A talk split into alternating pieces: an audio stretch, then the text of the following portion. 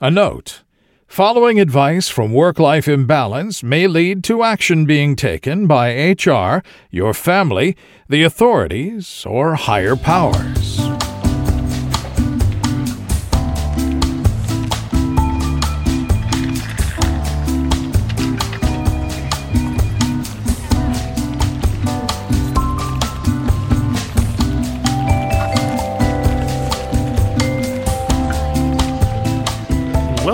To Work Life Imbalance, an advice show focusing on workplace and lifestyle issues. Any resemblance to actual advice, living or dead, or actual wisdom is purely coincidental. I'm your monstrous manager, Frank Eastman. And I'm your lovable office companion, Derek Lewis. Today, we'll be discussing moonlighting in the deep dive before we answer an audience question and an issue from the internet. But first, time for the daily stand up. Uh, I, I've mostly recovered from the Thanksgiving coma, so I, I feel perfectly capable, mostly capable, of handling a daily stand up. The feasting time has eclipsed. Thank fucking God. Uh, there's only so hedonistic a man can be and still feel okay in the morning. Uh, Oh. Gotta get your little boots ready. My little boots. That's a Caligula. You gotta look. You gotta temper your references for me a little bit. I'm not nearly as well read as you are. Uh, so, uh, I was gonna talk about getting stuck in holiday traffic. Uh huh. because I was on my way back from down by my mom, Right. uh, who lives a couple hours away. And so I stop, uh, I get a big, big gulp at the Oh, truck no. stop. oh no. Oh yeah, I get the, I get the biggest of the big gulps. the And biggest of gulps. We're cruising along, and then just I round a corner, and traffic stopped. yeah. and I rattle my empty cup and I sit there and the gravity of the situation slowly sinks in. and the gravity of the situation yeah I'm I'm sitting there and like people are this is bad enough like no movement whatsoever folks are shutting off their cars Oh and no. and I'm like That's the mm. worst. Like just wh- when you start seeing everybody in front of you start shutting off their car, you know you are straight fucked. Like Oh, you yeah. are going nowhere.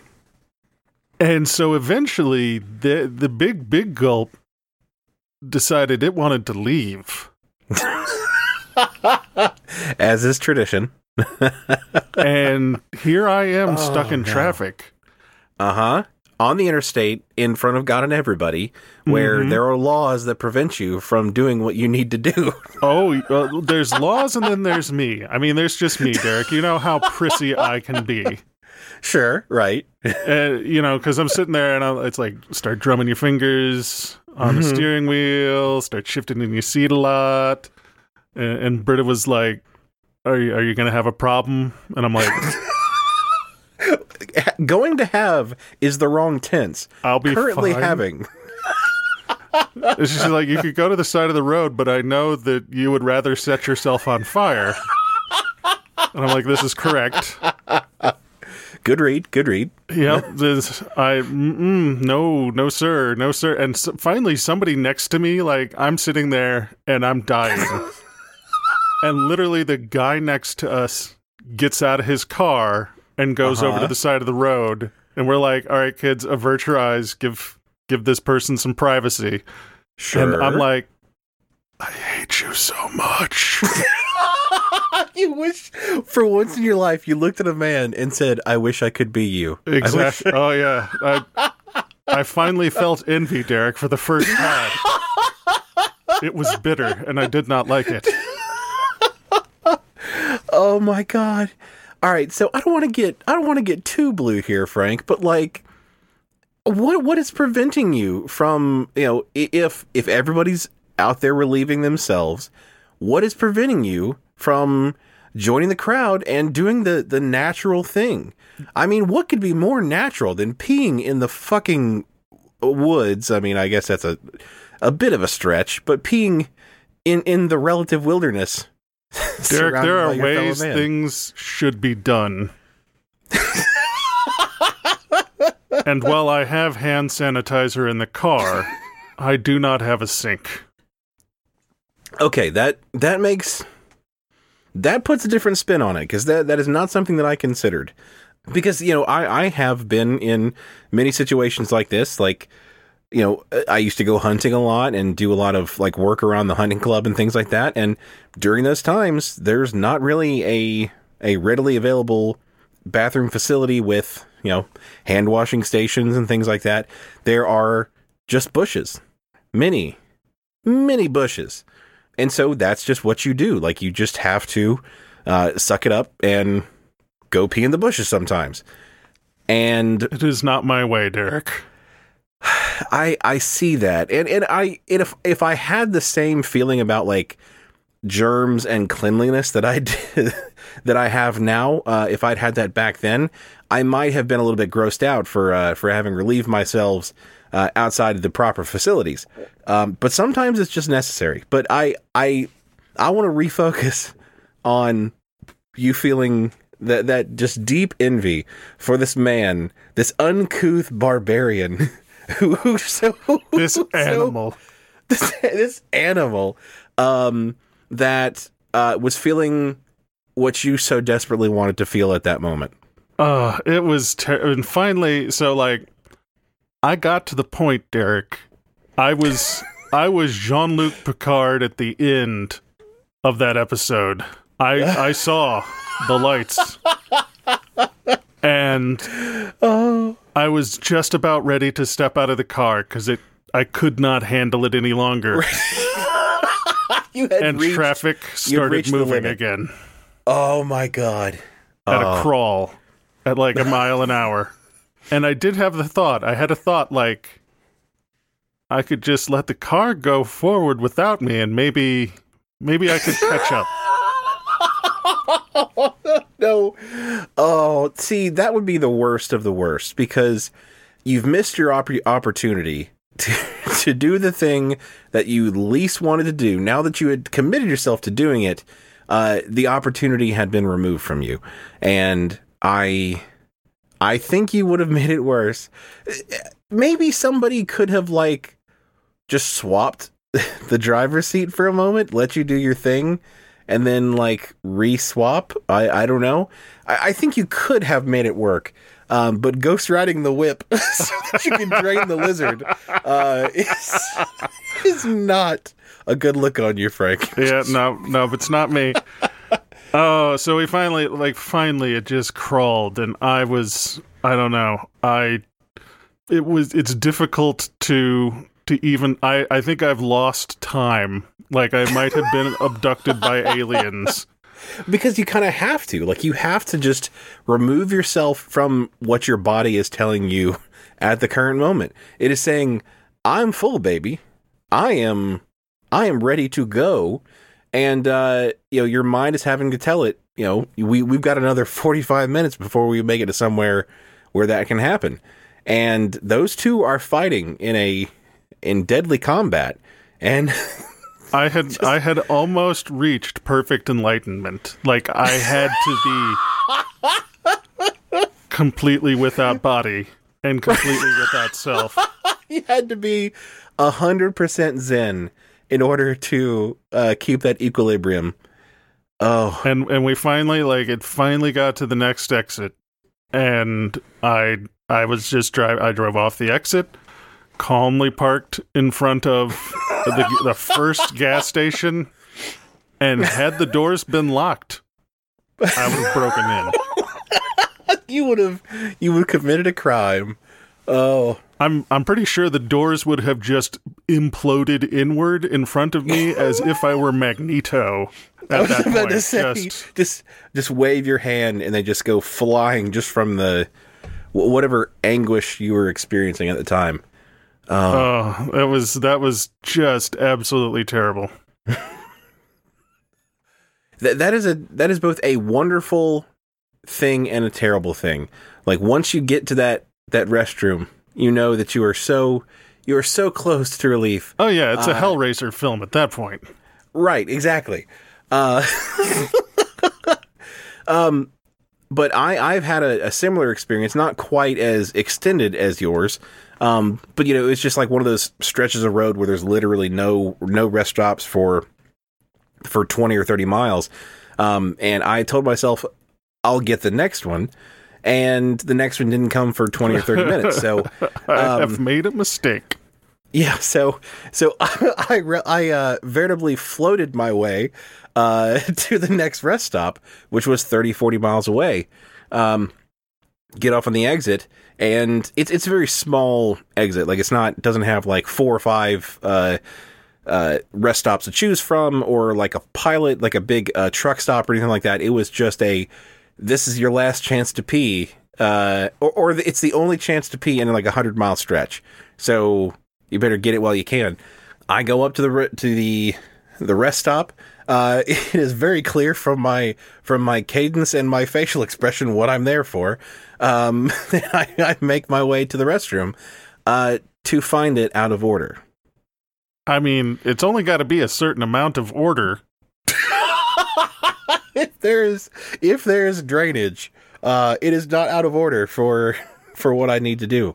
No, the, so it was just the the men's that was out of order.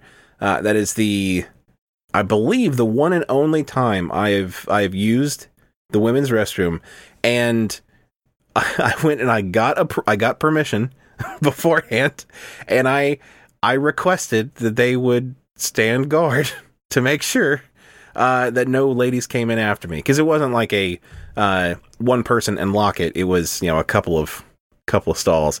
Yeah, that was that was a dangerous time, and uh, just like you have said before, where you you found religion and lost it, uh, all all within the span of five minutes, because because your your mind just just starts spiraling about uh, we are we are in dire straits. What what is the next what is the next thing? Like there is no plan B. I I had put all my chips into this into this square, uh, and we rolled the roulette table, and uh, the roulette table exploded.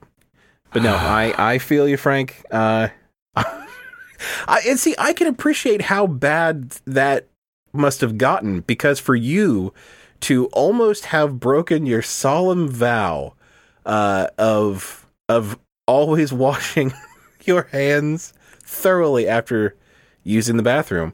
Um, you almost broke it. Oh yeah, Mm. no, I was, I was, as I said, the the car started moving just as I was like, you know what, fuck it, I'm gonna have to do that, and then everybody starts moving forward, and I'm like, oh, oh, I had time now. I was about to say I had time now. oh God. Well, I'm sorry that was such a harrowing experience. Um, no, I, I I'm curious as to you know obviously Britta was was somewhat clued into what was going on. Um, what was this kind of a uh, be quiet, children, daddy is concentrating type of thing? Oh, oh yeah, no, that was there was a couple of questions, and it was very much like, ask me no questions.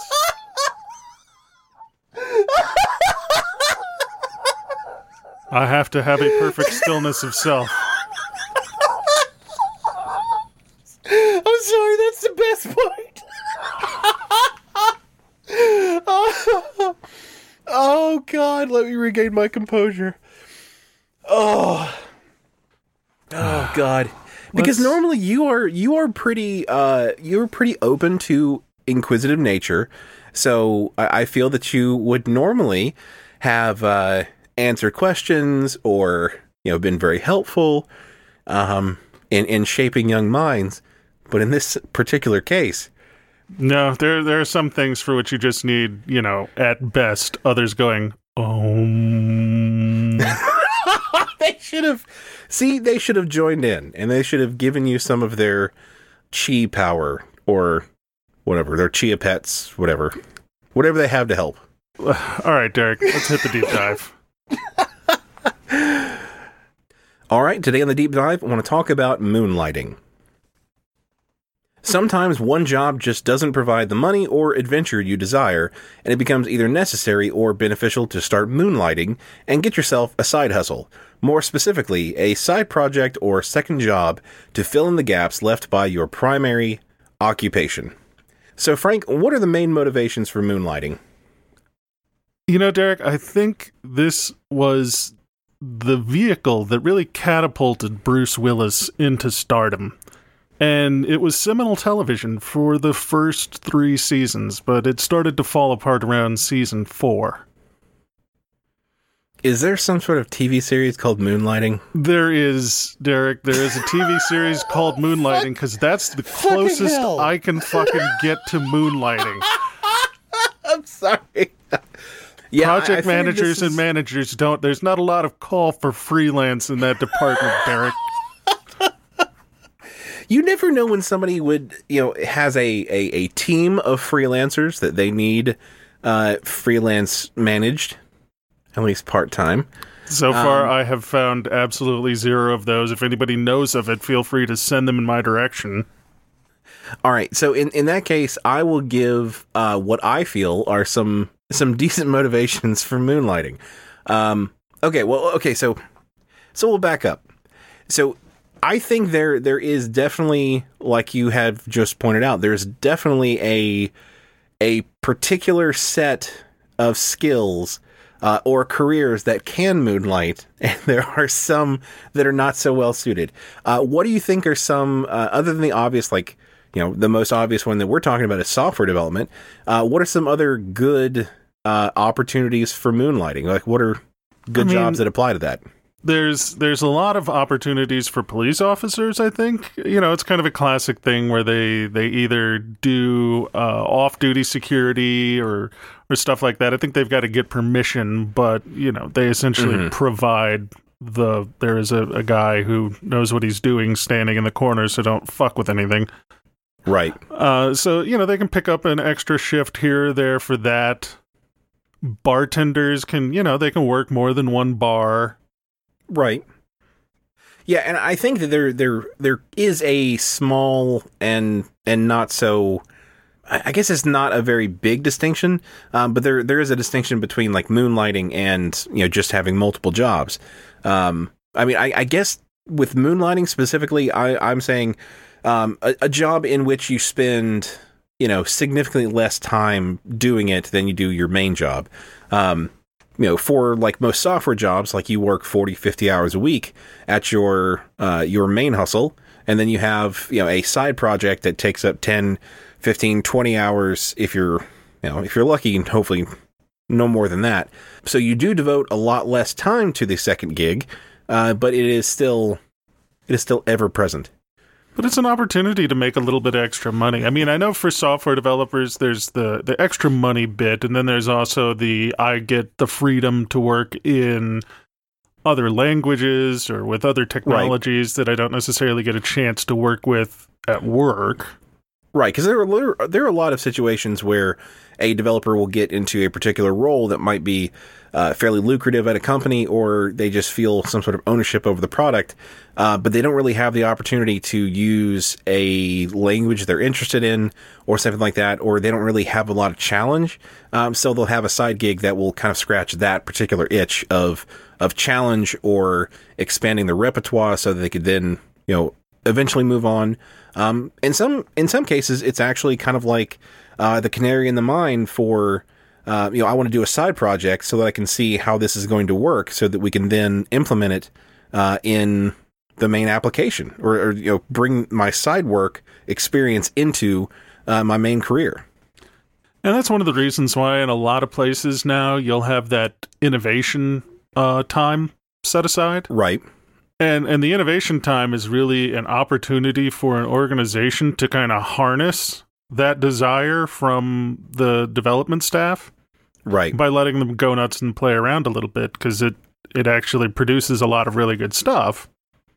See, um, and, and my only my only problem with the the way that we typically do like innovation sprints and things like that uh, is that a lot of times it is a focus wh- whether it's correctly being interpreted as a focus on how can we innovate and improve this product, it often is taken as that of how can we improve this product, not how can we do something cool. Period.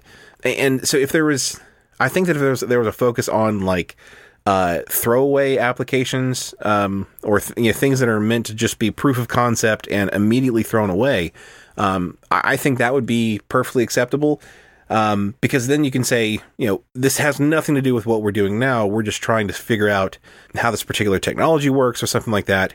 L- let's let's do a you know fairly uh, insignificant example and get it to work with that, and then maybe we can discuss what it means for you know working into our application later. I think that would be more effective. So, what happens when you know, like you're you've got your side hustle, your side gig, your side project, or whatever? And I've seen some people sometimes their side project begins to overtake their actual work. Yeah. And then eventually becomes their actual work where and and sometimes that's how it works and how they like it is, you know, as it gets to be more self-sufficient, they can eventually quit their day job and work completely only on their secondary work. Right. Which for, you know, some some projects and some some people that is you know, that is entirely the end goal. Like that's what they want when they set out to do something. Um, you know, sometimes it's like I really want to do this cool thing. Uh, nobody's paying for me to do it yet, so let me just you know take some extra time and do it. Uh, but eventually, I would love this to be my my whole thing. Like I would love for this to to pay my bills and allow me to quit my main job. Um, but like you said, like there's that there's that weird period where let's say that the side gig is is doing pretty well. Uh, it is growing and it is slowly overtaking uh, the main job.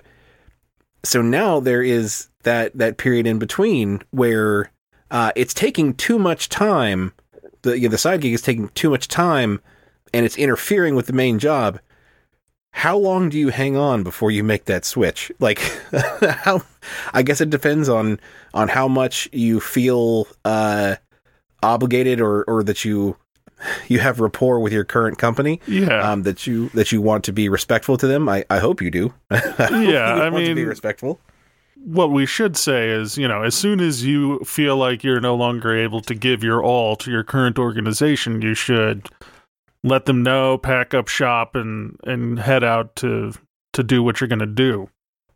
I know human beings, though. I was about to say, uh, should and do are two completely separate things. Nah, they're gonna hang on. They're gonna hang on until they're they're doing like ten percent of their actual job at work, and their boss is calling them into the office before they're like, "Take this job and shove it." and sometimes it goes further than that. Sometimes they hang on even longer, uh, to where you know they're they're putting everybody in a bad position, uh, especially the bosses that like them, and they say, "Hey, maybe you shouldn't do that anymore." To which they say, "Take this job and shove it." Exactly. so I, for my part, like I don't think I would necessarily have a problem with that. I think as as you had pointed out earlier, the way that people tend to do innovation sprints doesn't necessarily capture the imagination of the folks that are doing the work. Right. And and people get in a position to leave either because they've they've stumbled on something that is going to make them enormous amounts of money like I've created new Facebook, better less racist Facebook. it's less a Facebook to Russian infiltration. Facebook. Yeah, it's a Facebook where the Russians can't get in and your drunk uncle can't find you. Oh, now you want now you make me want that Facebook, Frank. Exactly. I'm going to uh, disrupt the Facebook industry. or they're just they're bored with the current work and you don't want bored software developers because they have a tendency to get up and wander off. Right. yeah, um so so let me ask this. So we we talked about there being some a little bit of a, a, a, tug of war between you know time spent on the main job, time spent on the side gig.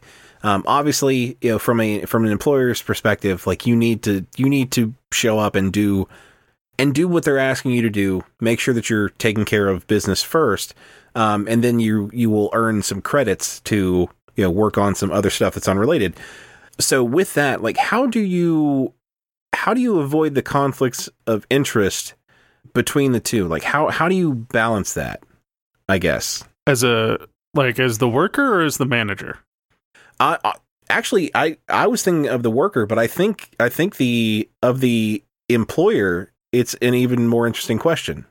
How how do you how do you balance that? How do you let people do that and not feel like you're being cheated out of something? And I think most people aren't willing to let things go enough not to feel cheated by that. Like right. Sure, I don't necessarily want people doing not work things at work.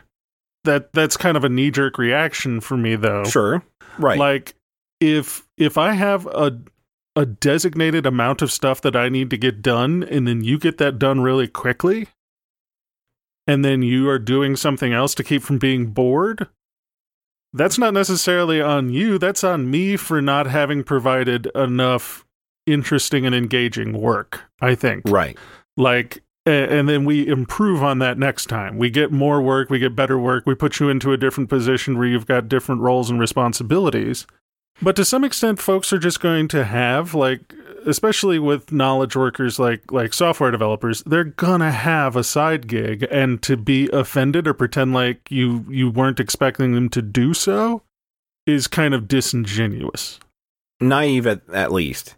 Yeah. Um, and and yeah, I, I think you're right. I think I, I think there is a there is a point where even a, a little bit of of side work or doing stuff that isn't particularly, you know, job A related. I, I, do think managers have a tendency to kind of feel cheated out of time or something like that, or oh well, if you have time to do that, well, why don't I just double your workload? Um, and I mean, that's maybe that's not the worst question to ask. Like if somebody is doing three times as much work on their side project as they are on the main project, but they're still meeting deadlines, maybe you're not being uh, aggressive enough in your deadlines. Far be it from me to encourage more aggressive deadlines for sure, but, but uh, in this case, it may be maybe necessary. But I, um, I think even there, like that, if if a if a developer is working to such a low standard at the current job, then we've got a problem that we need to address. Either we need to address that person and get them out of the environment, like the company, or we need to address the environmental issues that are causing them to be so disengaged from the work. Like I, right, I still absolutely. espouse to a management philosophy that's like if if you're sitting there and you're fucking off for 30 hours and you're getting everything done in 10, but you are not in any way, shape, or form trying to take on more work, then uh-huh. I have fucked up in some way. Like I want right. you to to want to do the work. If if for no other reason than to not be an asshole. If you're like, man, I feel good fucking this guy out of 75% of the labor that he's paying for, then we have got a really bad relationship.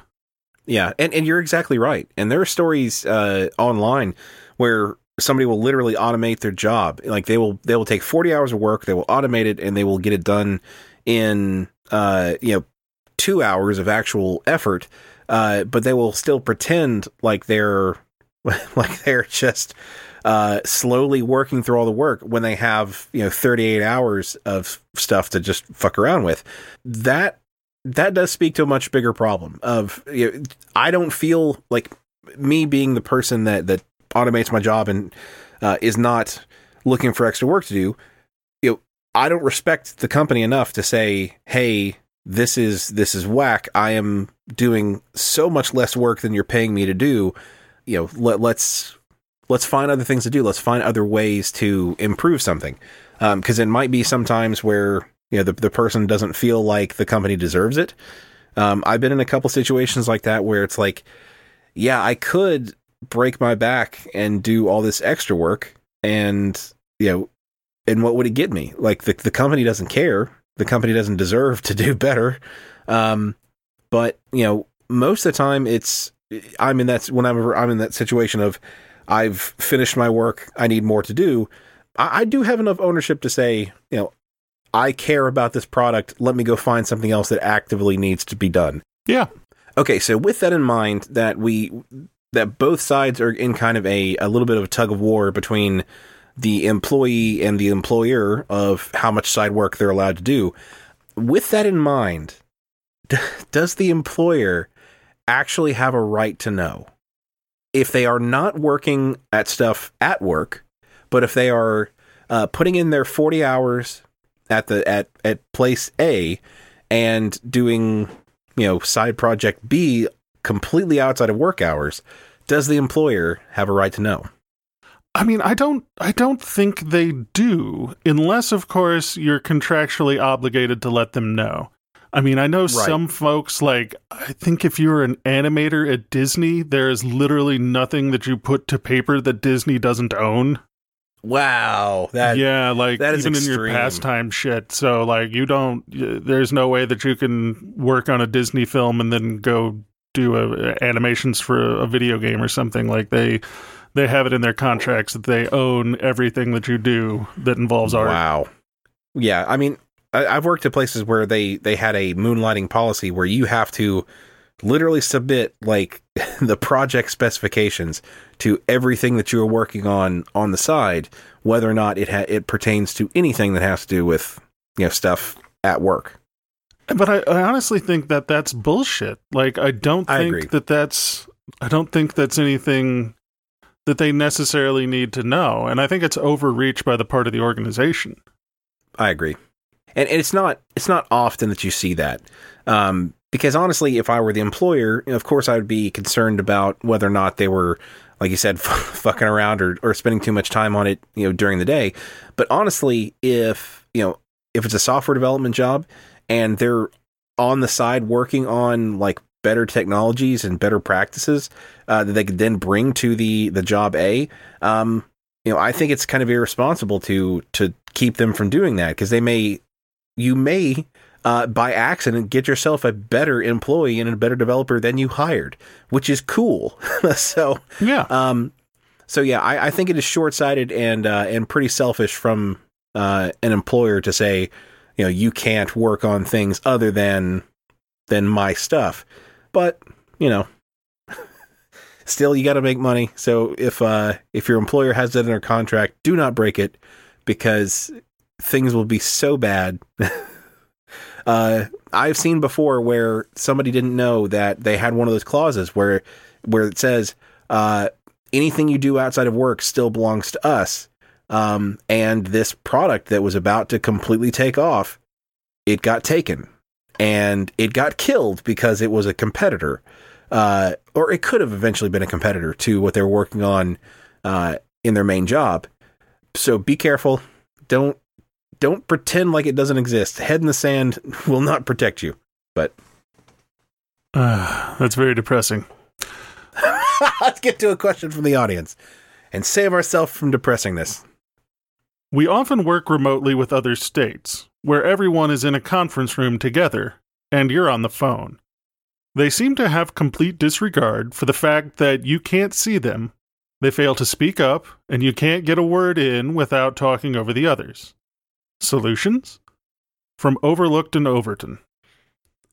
Oh God, I, I will say, poor conference call etiquette is one of my biggest pet peeves, and I, I know we all have our moments where we are allowed to be um, selfish on the conference call or in bad form on the conference call, uh, but people that do it all the time that, like I said, never speak up are are uh, maybe maybe they gesticulate in a way that would aid their point, but you cannot see them. Therefore, the point is lost.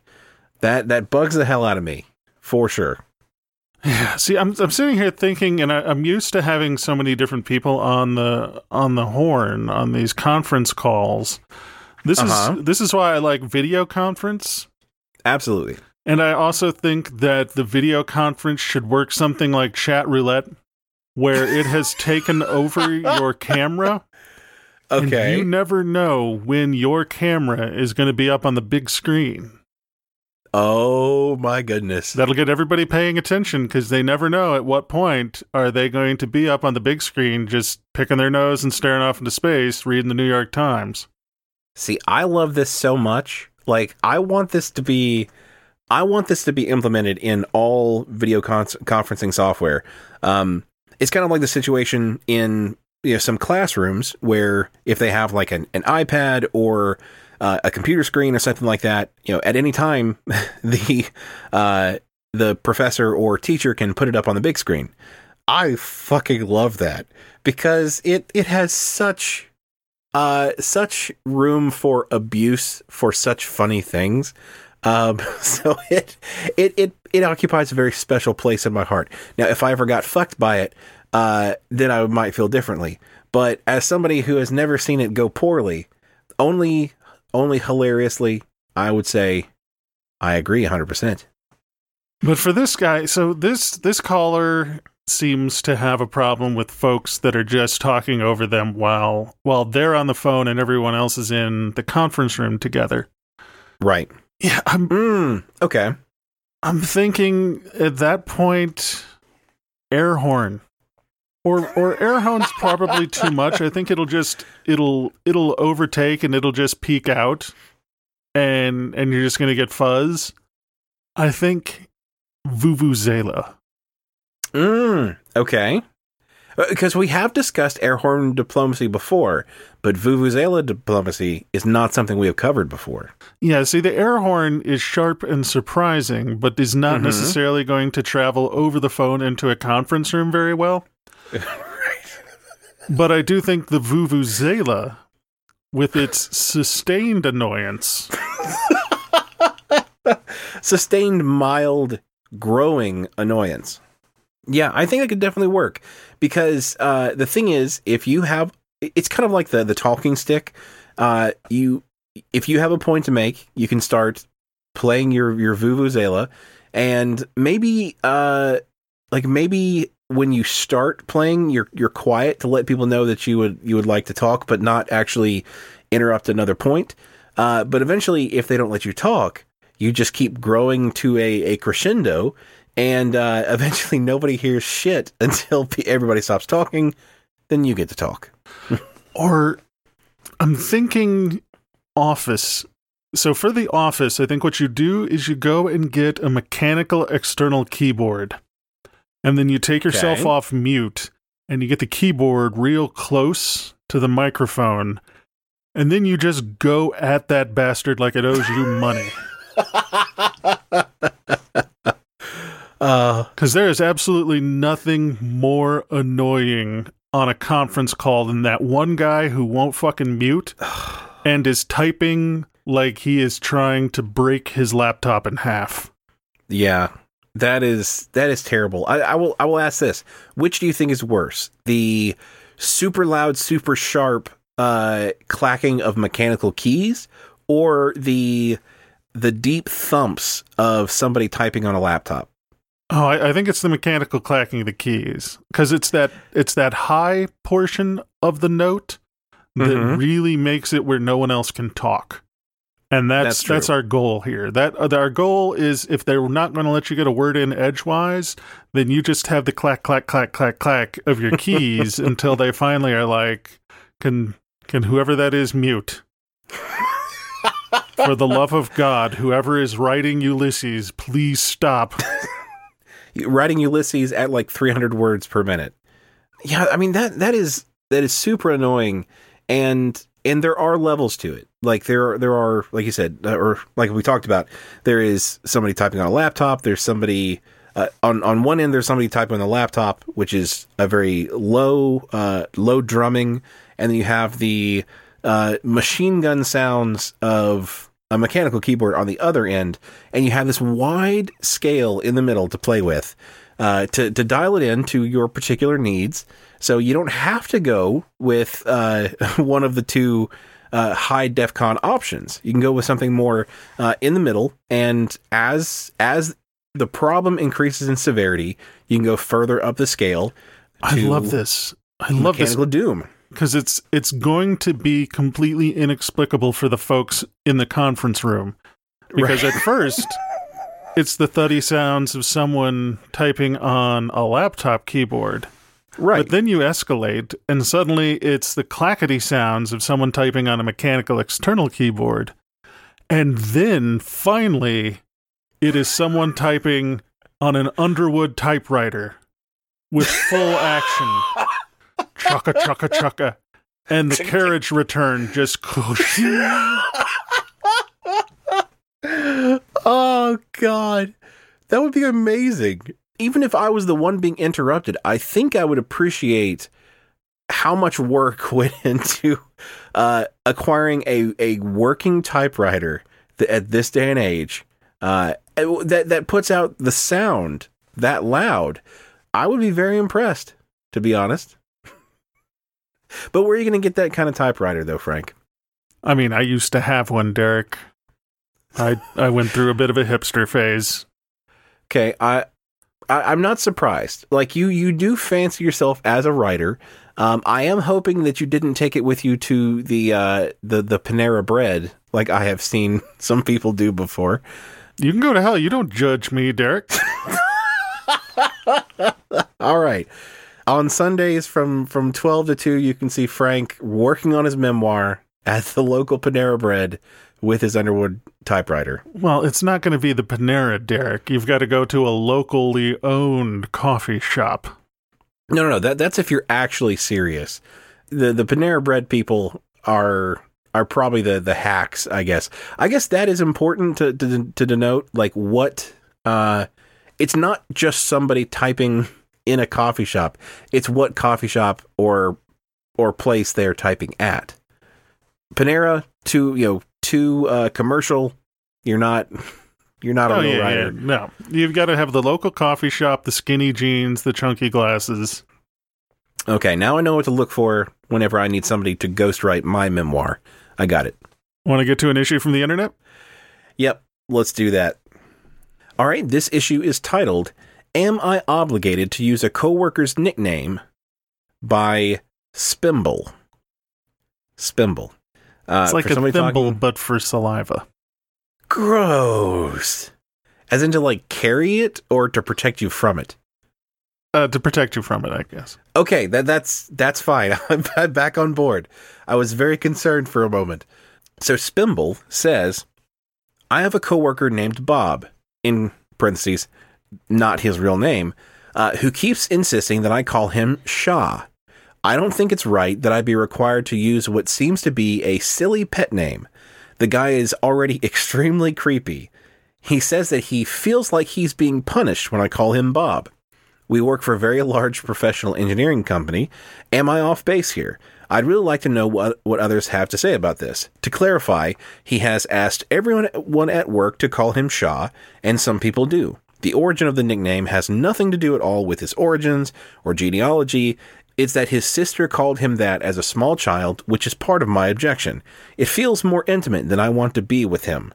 I should say his given name is actually a very awkward name, one that sounds a little silly or nerdy, and on top of that, his middle name, a family name, is even worse.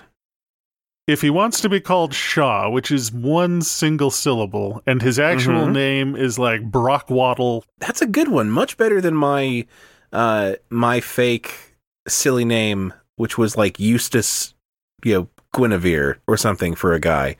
Um, yours is definitely much more off the wall. But yeah, yeah, I, I think I think you're right. I think that if uh, some sort of monosyllabic representation or something that you could call him instead of that horrible name, I I think it's I think it's okay. Like I, it's just I, I I think I agree with the original poster that this being like a family nickname from when you were a kid, I don't yeah, that feels that, a little weirdly intimate. I agree with that. That that part of it I definitely can see as being a little bit odd because the the origin of the nickname does appear to be you know like you said somewhat family related. I mean, I, I have my family has a nickname for me that is very stupid. Uh uh should I say it? You have to now, Derek. So, uh, my family calls me Diggy or Digit. Uh, as my sister was learning to say my name, uh, she was a dumb little kid and she fucked it up a lot. so, like, so in two different stages, uh, she she started calling me uh, Diggy and then Dig It. Uh, so those are two variations on my uh, childhood ni- nickname um, that they that they still call me to this day. I certainly, for fucking sure, am never going to ask anyone outside of my family to ever call me that. Ask. Um, no, Derek. that's I accept that. I knew the risk when we started this podcast that I may I, I knew my my first thought was I'm gonna have to say my stupid nickname, aren't I? And and I was right. It it happened 48 episodes in, but it happened. So so yeah, I, I can see that as being if I started walking around the office asking everybody to call me Diggy, um, that might be a problem. I could see people's resistance to that. At the same time, like, I think I would probably just. I think I would split the difference and I would create a brand new nickname. Like, we don't Yes. want the old family nickname. We don't want a Diggy. But we don't want something so nerdy as to be impossible to say out loud, like Derek. Fuck you, Frank. when you said it, I, I knew where you were going. I knew you was gonna say it, and you did. Fuck you. So then we just we we create a whole new one. We just call you D Town. It's not bad. Not bad. I don't necessarily love the, the fact that I would be a location. Uh, perhaps. I don't want people, you know, sliding into D Town. I mean, what you do on the weekends is your own business, Derek. I mean, I already have the ones that have been given to me. Uh, the, the most prominent of which is Dirty D, which is not bad. Raises some eyebrows sometimes, as it doesn't seem to fit me. It's like it's like, what's your nickname? Dirty D? No, no. I Clean, mean, clean D. Clean D is more like it. squeaky clean. That's my better. uh my nickname like around the house. I don't know if I, I've probably talked about it on the podcast before, but like I announced roller derby, and I ended Mhm. up my actual just sort of pet name that my wife calls me. She yelled it out across a bar at an after party, and that became my roller derby sort of nom de guerre. Right. and and so thereafter I was ogre. And because I was I was you know in roller derby you get to have your own name. And I was going to come in and it was going to be awesome. I was going to be HP Love Shaft oh, that's such a deep treasure trove of of things to pull from. but I mean- instead I I got I got ogre which is fine like that that it's definitely still, works it's still cool. Like I'd still I'd say it's like an eight out of ten on the uh you got a good one scale. yeah and I mean than most of mine. a guy named ogre with a couple of tattoos and you know like I, I'm starting to fit the bill a little more Yeah, and and you know, you're right. Like sometimes you don't get to choose your own, but in this particular case, I, I think you're. I think you should have a some sort of work nickname that is that, that you said is is splitting the uprights. That it's not the intimate family name. It's not his horrible regular name. So uh, come up with something. Uh, maybe you can have like a poll or something that you that you pass around to everybody, uh, get them to vote, or uh, you could have this guy come up with with his own. That although I will say it would then have to go through the approval process for sure. Um, Yeah. Once once he came up with his own, because because he's already fucked it up once. He's shown that he's not trustworthy with these with these nicknames. So it has to go through a vetting process. But If, Uh, if we put it through any sort of vetting process, Derek, though, you know for a fact that his name will become Worker McWorkface. Uh, I, I'm not to say that's worse. Like, it, it could be, it still could be better. You know, just look at Boaty McBoatface. Like Boaty McBoatface, they they named him that out of uh, meanness or you know just wanting to stick it to somebody. And you can't look at that boat and not tell me that he's happy to be called Boaty McBoatface. Like that is that is a happy motherfucking boat. Yeah, I guess it beats the nickname I would probably give this guy in private, which would be Fuckwit. Yeah, there there are nicknames that people have uh, behind their back and what you call them to their face. Uh, I try to keep that as uh, as close to each other as possible, and uh, and and not have uh, backbiting or backstabbing nicknames for people, because then then like part of the problem with that is like if you if you have a nickname for somebody that you don't tell them, uh, then you have to keep it up with it in your head, and that's not good because you know when, when Derek gets uh, gets energetic or mad the the first thing that comes up is the first thing that comes out, and I don't want it to be the wrong one. So maybe that's me being a good person. Maybe that's just me covering my ass. I don't know.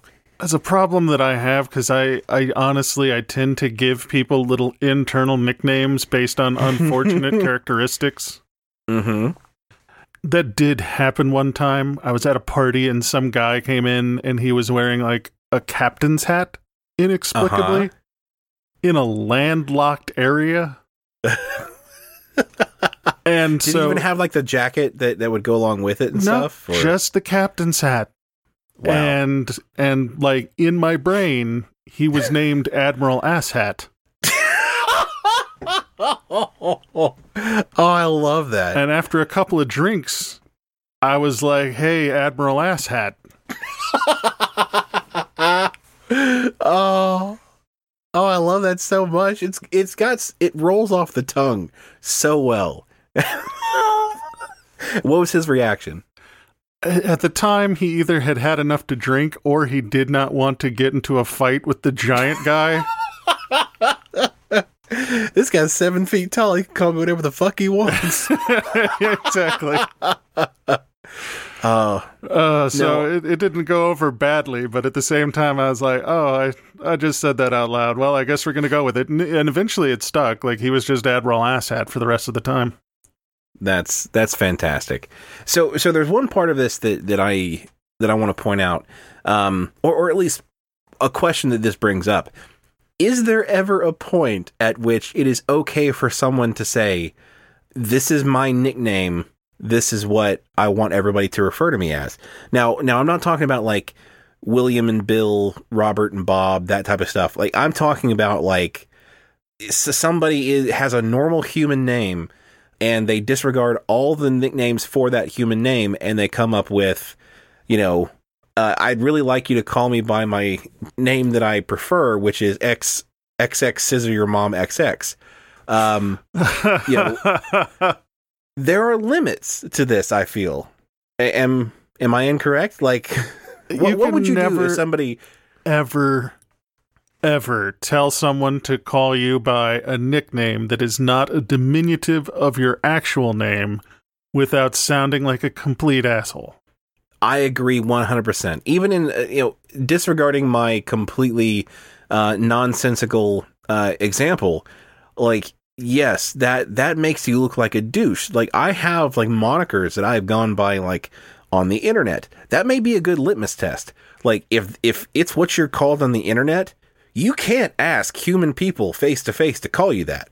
Like I I don't care. Like you, you may think you're a badass uh unless you are like a professional gamer. Like and even then, even then, it's it's rough because like there are like uh, let's see. There are uh, there's a professional gamer named Taco. There's a professional gamer named uh, Haunters or Hauntzer. Uh, Ninja. There, there's Ninja. Uh, there's uh, I'm a cutie pie. there there is uh, Big Fat GG uh, or Big Fat LP, which which is basically Korean for penis. All of these all these examples are just to say that you don't get to you don't get to tell your coworkers to call you something that isn't a you know a play on your own name without looking stupid. 100%. I am hard in that camp. Wait, I came out wrong. I am very firmly in that camp. Yeah, I, I, think I think you're right. So this person, I think he's he's in the wrong just to start. Like it doesn't even matter that it's his childhood nickname. It's the fact that he's going around telling people that they should call him by a certain name. Now it may be that he's getting out in front, like his his nerdy first name naturally shortens to something that is, you know, unfortunate or not a lot of fun to be called a lot, Uh huh. like Dick. Right. Nobody these days wants to get called Dick constantly. Yeah, I, I'm trying to think of anybody that I have known that was not a dick that wanted to be called Dick, and I can't think of anybody.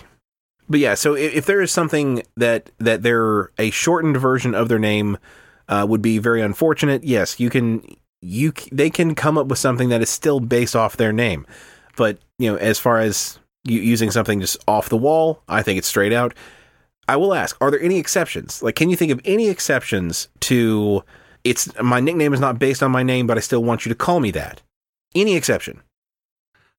It's hard to go. Like, sometimes I introduce myself in a derby setting as Ogre, like, because that Sure. is, but that is less like that's my nickname and more that's my name in this space. Right, right. like that's absolutely. my actual that's my name while i'm at at that job like while i'm doing Right. that work that is my name that is not me like everybody calls me ogre like if if i were to do that outside of that context i would be immediately placed in prison forever absolutely. You would go straight to jail for sure. so I, I just i don't think there's any opportunity to do so that is not like a diminutive of your name without being a douche canoe I agree. So yeah, I think this person is they're a little bit out of their lane to ask for people to call them this this childhood name. Although uh, I think that they should have some sort of uh, some sort of process for picking a pre-approved nickname that can uh, split the difference and not be their their nerdy name or their childhood n- nickname. There's something in between. There has to be. Poor Turd Morton Handergast. Oh, I, I, yeah, I could see the problem of being called turd, but if you if you own it, like if you really just lean into it, I mean, not like not like have like turd themed, you know, poo themed stuff on your desk, but like lean into it and embrace it somewhat. You know, I think that could come off as like, ah, he's he's so much on the other side of this that like it's cool now to be called turd. I'm not saying there's not a lot of work there to, to get it to happen. I'm just saying it can be done. Want to punch the clock? Yep, let's punch the clock. If you'd like to send us a question to answer on air, please send them to questions at WLIcast.com. If you want to connect with us, you can go to WLIcast.com where you'll find all of our social media links and also links to our store, Patreon, and other ways you can support the show. A big thank you to our growing list of patrons on Patreon. You lovely people have pitched in to help us make the show bigger and better, and we thank you from the bottom of our hearts. And guys, there's nothing better for growing our audience than word of mouth. And that means if you like the show, please share us with people you know and tell them all about us. Tell a friend, tell an enemy, tell a frenemy. This has been the Work Life Imbalance Podcast. I'm Frank Eastman. I'm Derek Lewis. And with that, I think we're going to have to transfer you. Can you think of just just how amazing the power play would be of walking into a meeting and saying, What's up, bitches? I'm Turd. I mean, I think the only way that you can pull that off is if you're like one of those SoundCloud rappers. I, yeah, I can see that. They're, they're, the kind of people that can walk in with a lot of false bravado and completely unearned bravado. Exactly. and just be like, what's up, fuckers? I'm turd."